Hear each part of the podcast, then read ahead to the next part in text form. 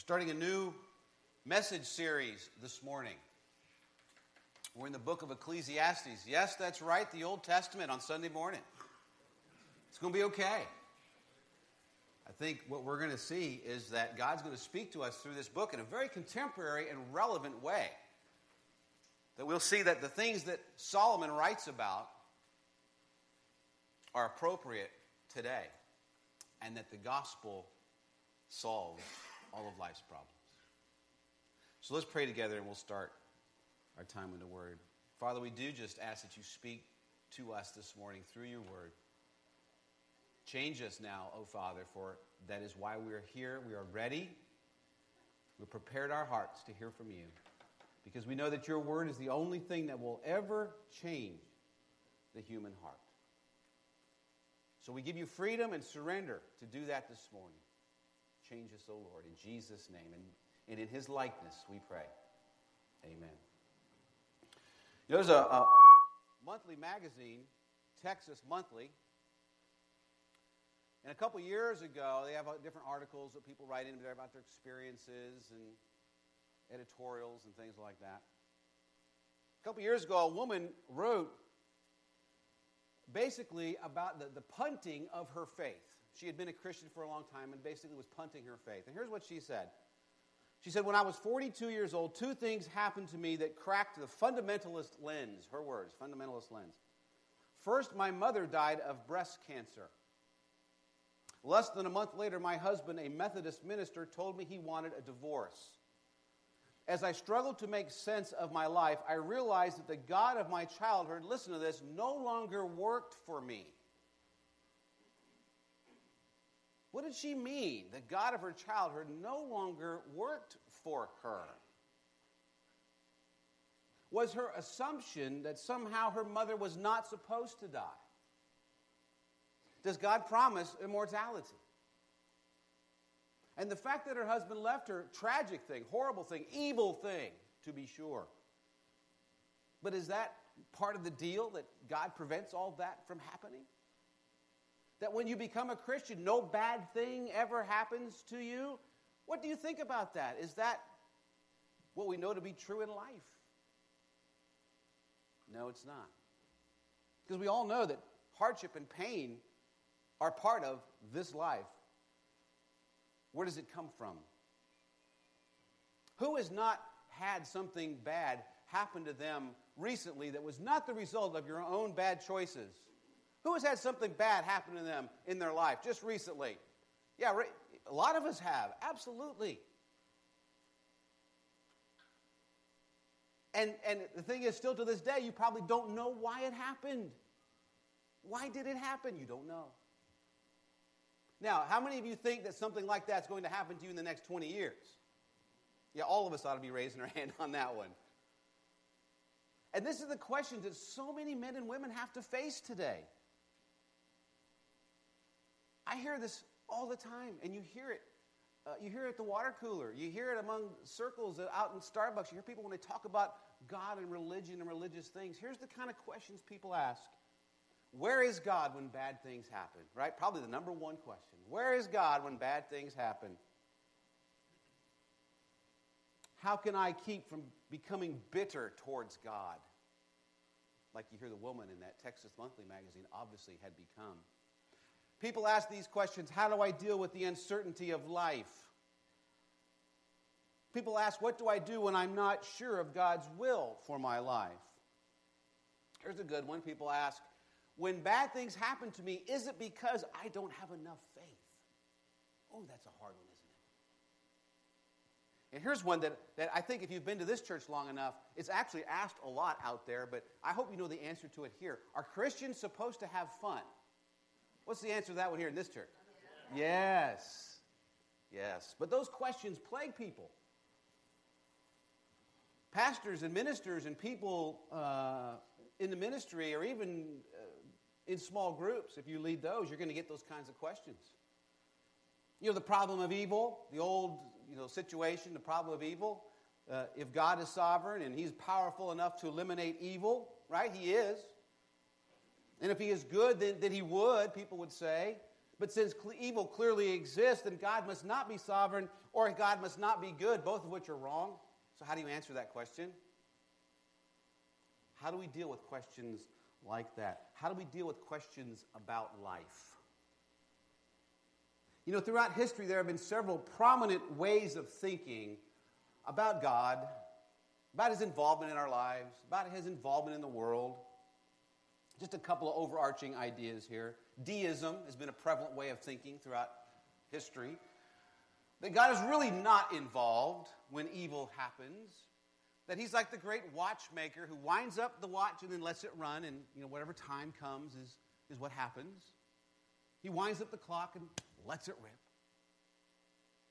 Evil happens, and there's nothing really that God can or will do about it. Does that even sound remotely like a sovereign, almighty God that just lets things happen? Or then you've got the theology in the way of thinking of, of Job's friends. Remember Job from the Old Testament? Boy, that dude, he had a lot of bad things happen to him, didn't he? And as these things were happening to his life, his friends would come and give him counsel. And their basic, basic reason behind all of their counsel was this these things are happening to you, Job, because you're evil. Or you've done something evil. Where have you sinned? Where's the sin in your life? Where's the evil in your life, Job? Because God wouldn't do this if you weren't evil. We all know that God had let Satan rip into Job's life, right? That was the very beginning of the book. God sent Satan to prove that Job's faith was stronger than the things of this life. But Job's friend's theology is basically good people do not have bad things happen to them. Do you believe that today? Good people don't have bad things happen to them? Because our first question, if we think that way, is usually, well, where did I go wrong when bad things happen to me? And God is not a great cosmic bellhop. God is not the great gumball machine when you put in the quarters and out you get something on the other end. That's not how God works. Like the woman in that Texas Monthly article. And her thinking must have been if I put in enough quarters, I'm going to get out the colored gumballs that I want. All of those ways of thinking deism, Job's friends theology, the great gumball God all of that's wrong. The problem is that it's so prevalent in today's worldview, it's so prevalent in today's philosophy, even in the church. Here's a question for you do you generally see life as the glass half empty or half full? What do you guys think? Some of you are going to say half full. I'm an, I'm an optimist, and some of you say, well, no, I'm not really that happy about stuff, and it's always half empty. Now, here's the thing neither one of those are really wrong. It's a viewpoint, it's a perception, it's a perspective of a lens that you see life through. Right? We know people who are always upbeat and happy. You know, your house just caught on fire. Oh, that's great. Glad I had all my CDs in the truck. Great. Good news. Then there are some who just get upset about everything in life. Here's the thing the book of Ecclesiastes is God's perspective on life when bad things happen. When the world doesn't behave quite like it should, Ecclesiastes and the, and the experience of Solomon and his perspective, which is really God's perspective in the end, is how we can see things in this life. Now, we just finished, if you've been following along with us, um, uh, a study in the book of Romans 6, 7, and 8. And had a little mini study in Romans chapter 8 for a few weeks. And boy, let me tell you, it's going to be hard. It's going to be hard to, chap- to top Romans chapter 8. All right? So I'm going to ask that you kind of work with me in this study as we move into the Old Testament. It, it, it's just hard to, to top Romans chapter 8. I get that. Because that's one of the best chapters of the best books in the Bible, one of my favorites. But the word Ecclesiastes is actually coming from the Hebrew word koheleth, and it means the preacher. If there was a philosophical book in the Bible, if there was a book about philosophy, this would be the closest one to it. You know, those of you who've taken philosophy in school or college, you know the, the guy Rodin, right? What's the famous thing? The, the thinking man, right? The thinking man, right? Well, this is the preaching man that we're going to be looking at today. So let's look at the Old Testament. Let's look at the book of Ecclesiastes. It's an amazing book. It answers these questions that we have just asked a little while ago. It answers these questions. It makes us want to proclaim Romans 8:28 all things work together for good for those who love God who are called according to his purpose. We're going to see that that verse fits into the book of Ecclesiastes. So here's what we're going to do as we go through this. I'm going to try and do this every week. As we walk through the book, we're going to see Solomon write about life and his viewpoint and his perspective about life. And we're going to try and fit that into today's uh, philosophy, today's worldview, today's experiences, right? So we're going to try and make the Old Testament apply to today. Many of you have talked to me and said, when are we going to do the Old Testament? I don't really know why it's there. Why, why, why, those books? Well, I think one of the things that God shows us is how to live life as the people of God. So, so I think we're going to try and find out what is, the, what is the author talking about? What is Solomon talking about? Let's apply it to today. And then let's see how it points towards Christ. Because all the Bible points to Christ. Everything that happened in the Old Testament ultimately points to Christ and the gospel. It is answered in the New Testament. And here's what I want us to really get, and follow me every week now. I want you to see, and I'm going to learn too, I'm going to watch for this, that all these things that happened to Solomon that we read about in Ecclesiastes, you know what is the answer to all of them? The solution? The gospel. Can the gospel really solve my life's issues? I think it can. And I think we're going to see that as we work through the book. You know, the gospel is not just the power of God for salvation, although that's typically where we leave it a lot of times. The gospel is powerful to convict us of our hearts and our sin and our guilt and give us new life in Christ. And we are saved and beyond God's wrath and forever destiny. Uh, heaven is our destiny in our home. And we say, Hallelujah, we love that. But then I think we tend to forget that the gospel keeps working. It keeps changing. It keeps restoring all things, as we'll see this morning. So let us consider one of the most difficult questions you and I will ever face or ever hear from anybody, and it's this What is the purpose of life? What's the purpose of life? Where do I come from? Why am I here? Where did I come from? It reminds me of the story about a five year old boy who came to his mother, and she asked him, Where did I come from?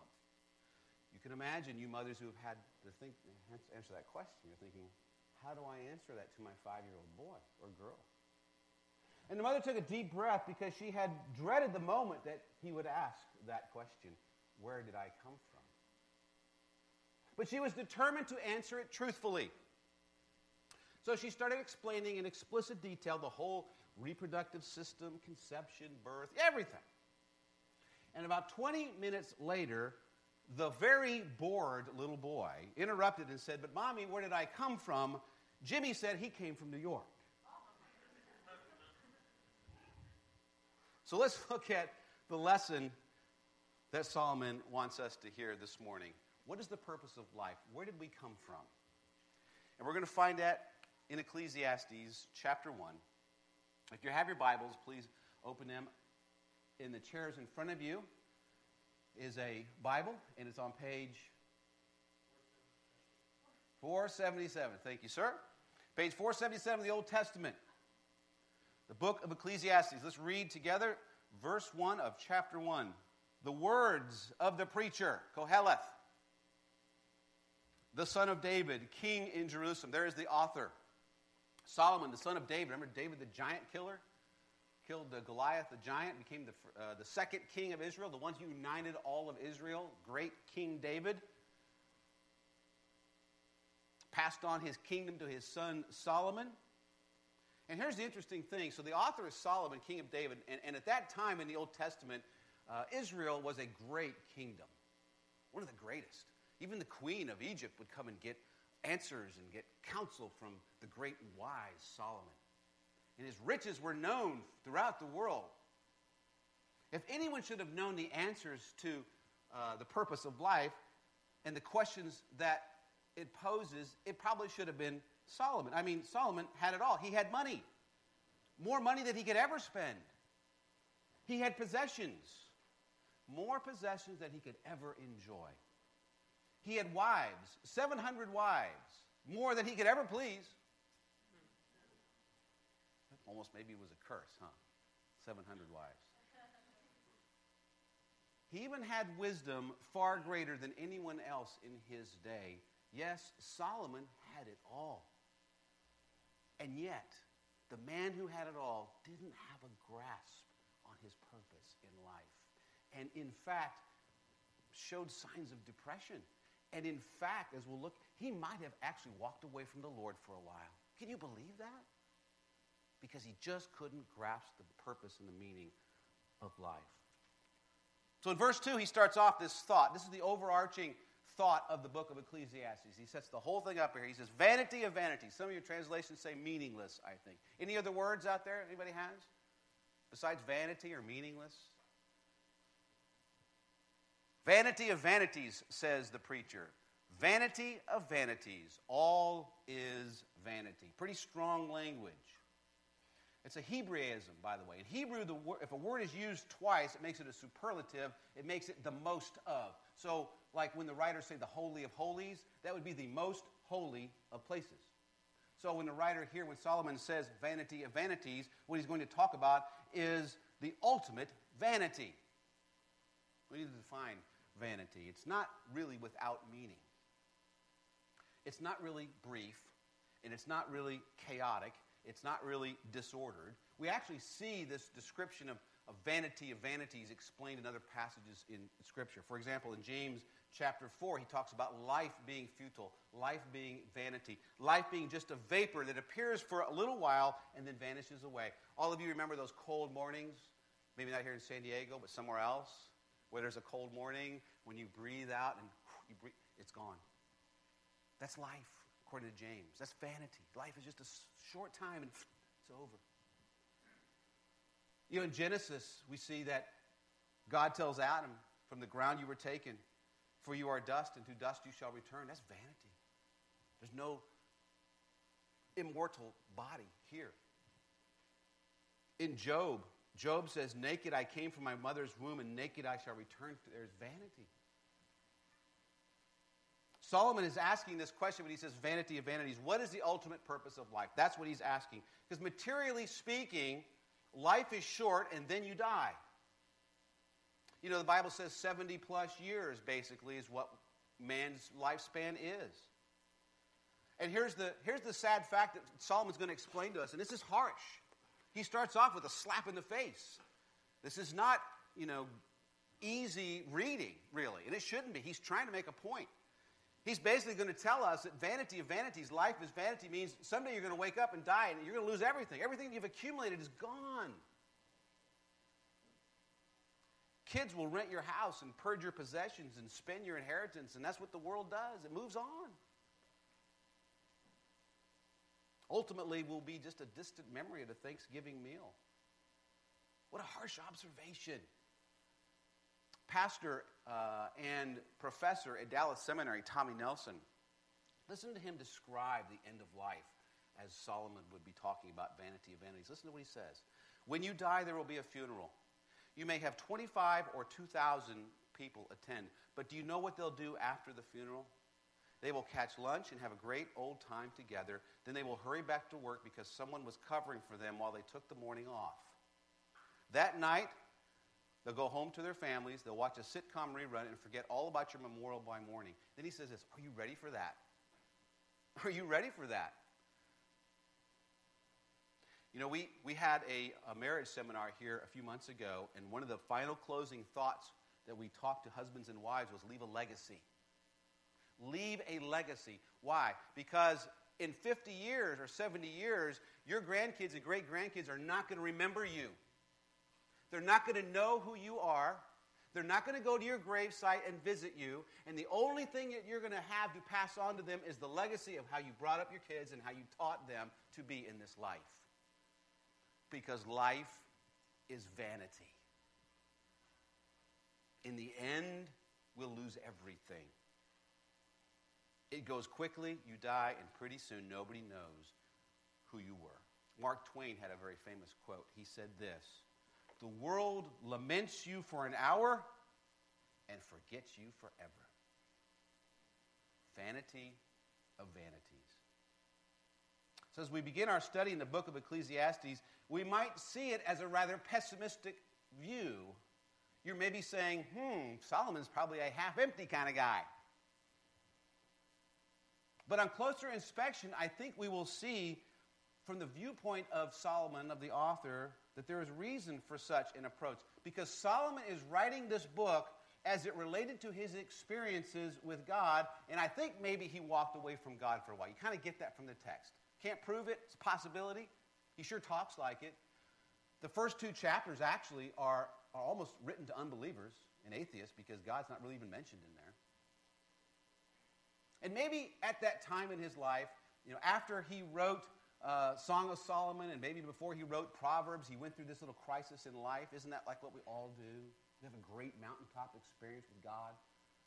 And at some point, we're going to be really strong, strong solid Christians. But in the meantime, we kind of have this growth we're just not really sure what's going on in life. And Solomon, I think, tried to make sense out of that. Maybe he had one foot in the world for too long. We could be guilty of that too. Maybe he just couldn't. I guess with 700 wives, you're always going to have one foot in the world. But maybe he just couldn't let go. Maybe he was just so stuck with treaties and, and other empires and, and other kings, which is the reason why he had 700 wives, by the way, because he, he was making sure his, his alliances were all in shape. So maybe he was just so busy in the world, he just kind of couldn't see things except through the lens of someone living life without God.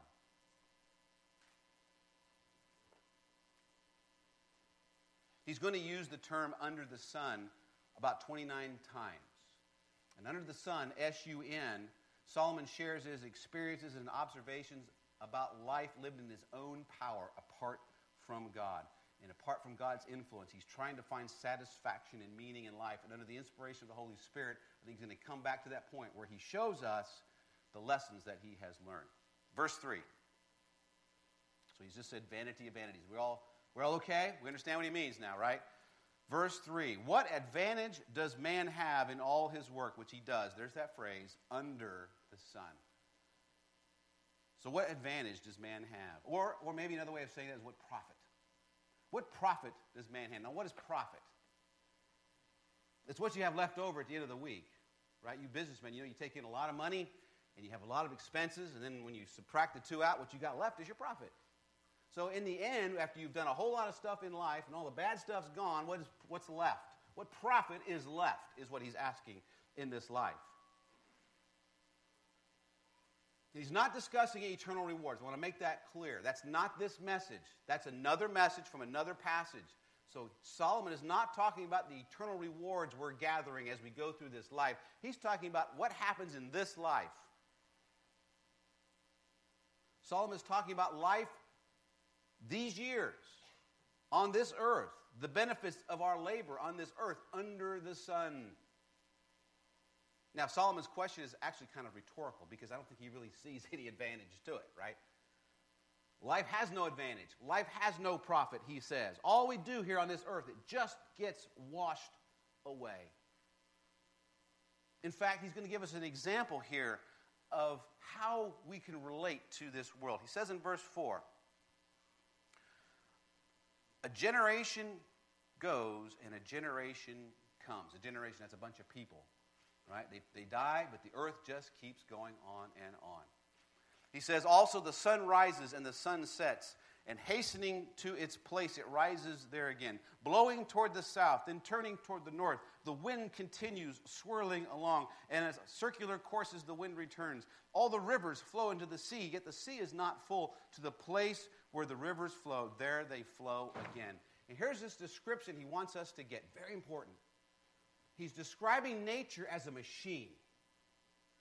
Did you see it in the passage? He's describing nature as a machine that just keeps grinding on, which is where a lot of the angst and the pain of men and women comes from, by the way. It's the classic tension of mankind when they stand in the machine of nature and the machine grinds them up and spits them out and just keeps on going. Y'all know what I'm talking about. He says the sun rises and sets in the same place, the circular motion. It never stops. Every morning we get up and there's the sun, and every night there it goes, and it's up the next day. Like a machine just grinding on. He says the wind blows, swirling around its circular course. So here's the sun going around and around. Here's the wind going whoosh, whoosh, whoosh. right? You ever watch the Weather Channel? I love the Weather Channel. You see those storms that come away off in like the African coast and they start developing and then they turn into a hurricane. You're like, wow, really? They started a little thunderstorm over there and off the coast of Africa, and by the time they get to North Carolina, this full blown hurricane. Amazing. Off it goes all the way around. Whoosh, whoosh, whoosh. The rivers are flowing from the mountains and the snowpack and the rain. They flow in these great rivers and they flow into the sea. And it evaporates into the clouds, and the clouds produce rain and snow, and it's just constantly going round and round. Do you see the machine? The machine keeps rolling and it never rewards us. Life never comes to a climactic point. You get old, you get sick, you get sick, you get weak, you get arthritic, and then you die. As Miss Erna likes to say, getting old is not for wimps. And here's the thing here's the sad part of, of er, understanding the machine that we're caught in. It's all the great things that we did when, when we were young. Our buddies die, our friends die. There's no one even talking about with you anymore. No one remembers what you did. No one remembers who you are. The machine keeps going. Pocket, pocket, pocket, pocket. Whoosh, whoosh. Rain, snow, rivers. Then he says this in verse 8 All things are wearisome. All things are wearisome. Man is not able to tell it. The eye is not satisfied with seeing, nor is the ear filled with hearing. Man won't stop and listen, he won't learn. He just gets caught up in this machine and won't stop to figure out why things are the way they are. Man will keep looking. Man will keep watching. He will keep listening. He will keep hoping that somebody out there some philosopher, some religion, some new person, or some new idea will give life meaning and help me understand the absurdity of life. Man keeps looking for something, somewhere that will give him the ultimate meaning of life. Now, here's why man keeps looking. Look at verse 9. This is why man keeps seeking. That which has been is that which will be, and that which has been done is that which will be done. So, we all know this line, don't we? There is nothing new under the sun. There's nothing new. Mankind will never find anything in himself, in his own rationalism, in his own reasoning, and in his own knowledge that is new and novel. It's already all been figured out. There's no fountain of youth. Mankind will never find it. You know, we see this in the New Testament when Paul is preaching on the hill of Areopagus, on the Mars Hill. And he goes up there, and he sees, you know, his heart is just, is just torn because he sees all these idols of all these, these people that have been worshiping. And he goes to the hill and he starts preaching. And it says in the text in that passage in Acts 17 that they were all there gathering every day to hear something new. Mankind wants something new, doesn't want to admit the life is a machine and he's caught up in it and ground up in it, and you can't find satisfaction in this life. Man is a finite being, and as a finite being, he will not find the infinite within himself that gives him ultimate meaning. In verse 10, is there anything of which one might say, See this, it is new, although it has existed for ages which were before us? There is no remembrance of earlier things, and also of the later things which will occur. There will be for them no remembrance among those who will come later still. Man keeps remembering his error. It's a bad picture. And I think Solomon wants us to get this. It's as bad a picture as he can paint. Man in himself will not come to any ultimate meaning within his own knowledge and experience, but he will keep trying generation after generation, repeating the same error. Man is like a little gerbil. Anybody have gerbils when they were kids? They get that little exercise wheel, and you're like, man, won't that gerbil ever stop? Just keeps going on that exercise wheel, won't ever stop. That's man, mankind, in his search for ultimate wisdom and ultimate meaning in life. So you say, wow, this is, this is quite a way to start a series, isn't it? But here's the thing Solomon's proposing right at the beginning his overarching statement. This is his thesis. This is he wants us to get this as we move on is what is the purpose of life under the sun? S U N. He says, well, to him, looks like vanity. Ultimate vanity. No profit, nothing ultimately to be gained by men and women as they journey through life. Now, question is this relevant issue today? Do you think the world sees things like this today? Oh, you better believe it. Is this a contemporary way of thinking? Oh, sure it is. Maybe more so now than in the history of mankind. It's one step away from postmodern thinking that all things, whatever you want is good for you, brother. Hey, Christianity, that's good. Buddhism's good for me. What about you? Well, I worship frogs. Well, that's good too. It's one step away from that to, well, you know what? We're a post Christian nation. Jesus is irrelevant. We don't even need Christianity anymore. It's old, it's passe. Let's find something new. We're a post Christian nation. The people of this country are looking for something new. What are the indications of that? Are there any? I think there's a couple that we, there's a lot, but I think there's a couple that really stand out to me. You know, we have this idea that more education is what's needed. We learn more education, teach people more, teach them better. That's going to be the solving of all our problems in life. If just people were more educated, poverty would go away, you know, out of wedlock birth rates would go away. All this stuff would go away. if People were just more educated. That's the new thing. Yeah, that's been done before. It didn't work. Here's the two things that I think really show me that we're living in Ecclesiastes 1 today. And you all may know somebody like that. You may know an Ecclesiastes 1 kind of guy that just life is just grinding them up and grinding them down. And maybe that's you this morning.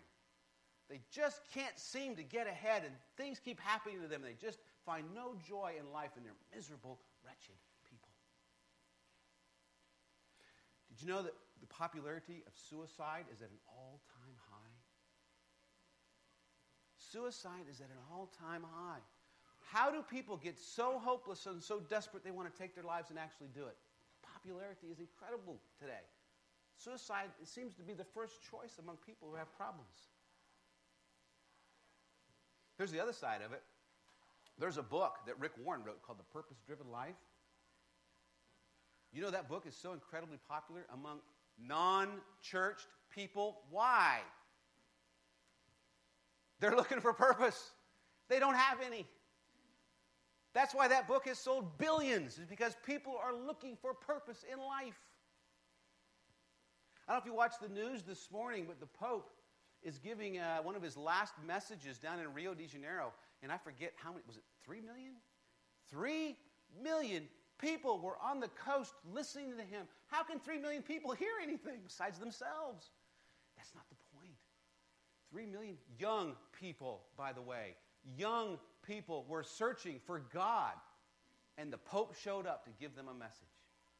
If you don't think that young people are out there seeking today, you are wrong. They are because they know their parents are Ecclesiastes 1 people and there's no hope for them.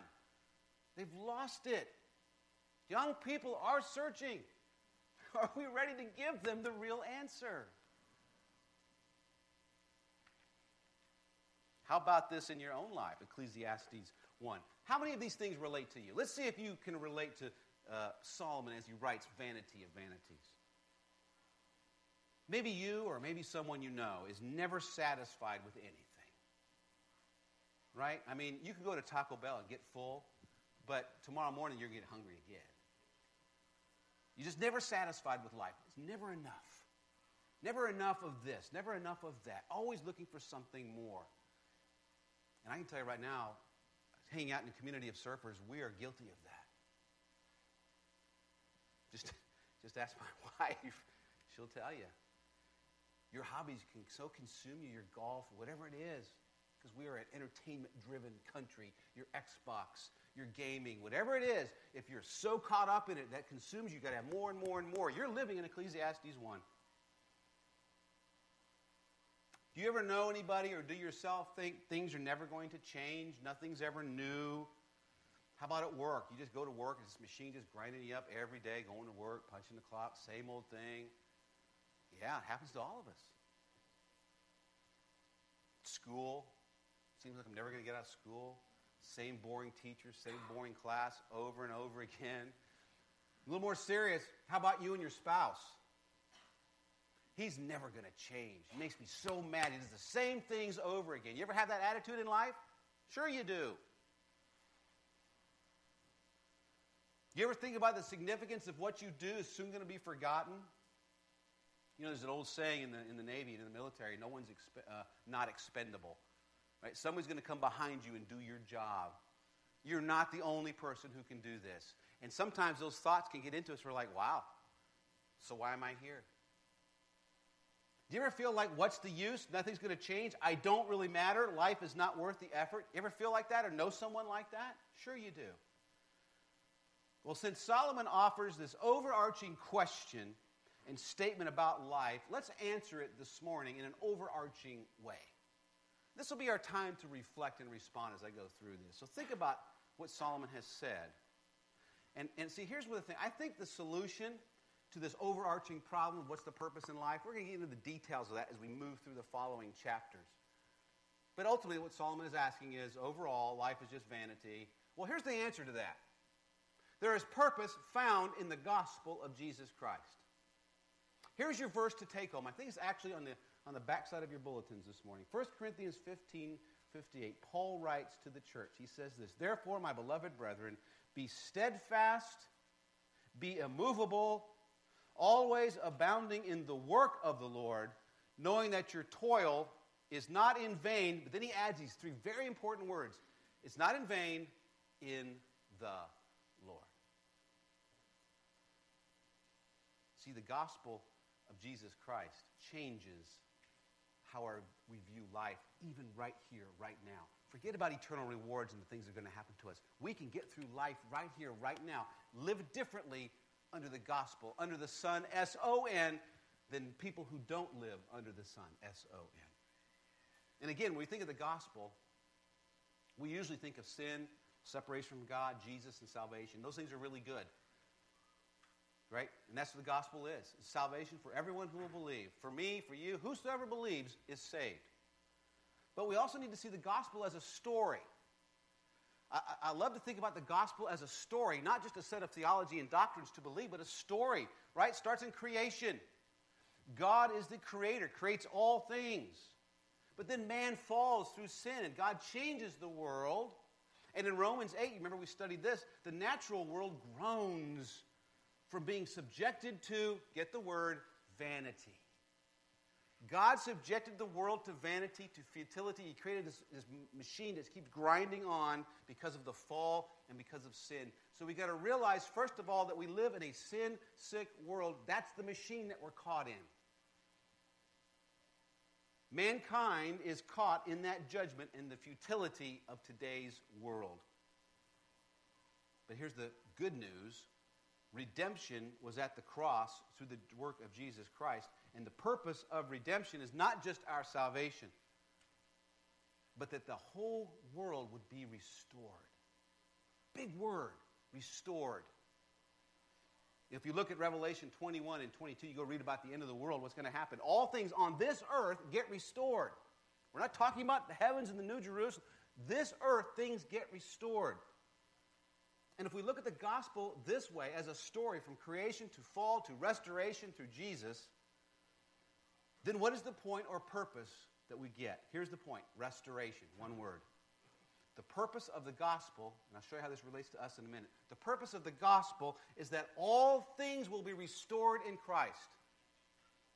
All things, big thought, right? All things, all peoples, all places, all cultures, all segments of cultures, all of our kids, all of our jobs, all of our marriages, injustice in the world, all things will be restored through the gospel of Jesus Christ. That's the purpose. Of you ever watched that movie, The Lion King, with your kids? It's kind of an old movie, but it's still pretty good, right? Lion King is a great theological movie. Did you know that?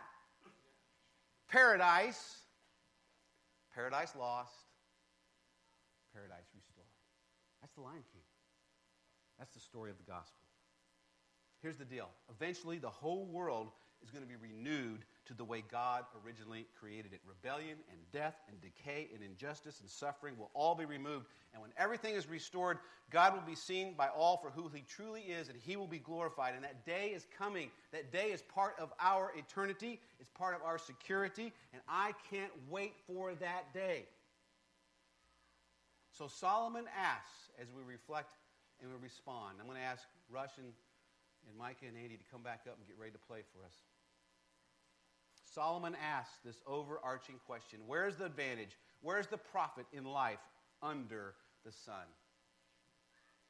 1 Corinthians 15 says, You toil, yes, but you toil in the Lord. God makes your meaning, your life meaningful and purposeful here on this earth because he's going to restore all things through his church.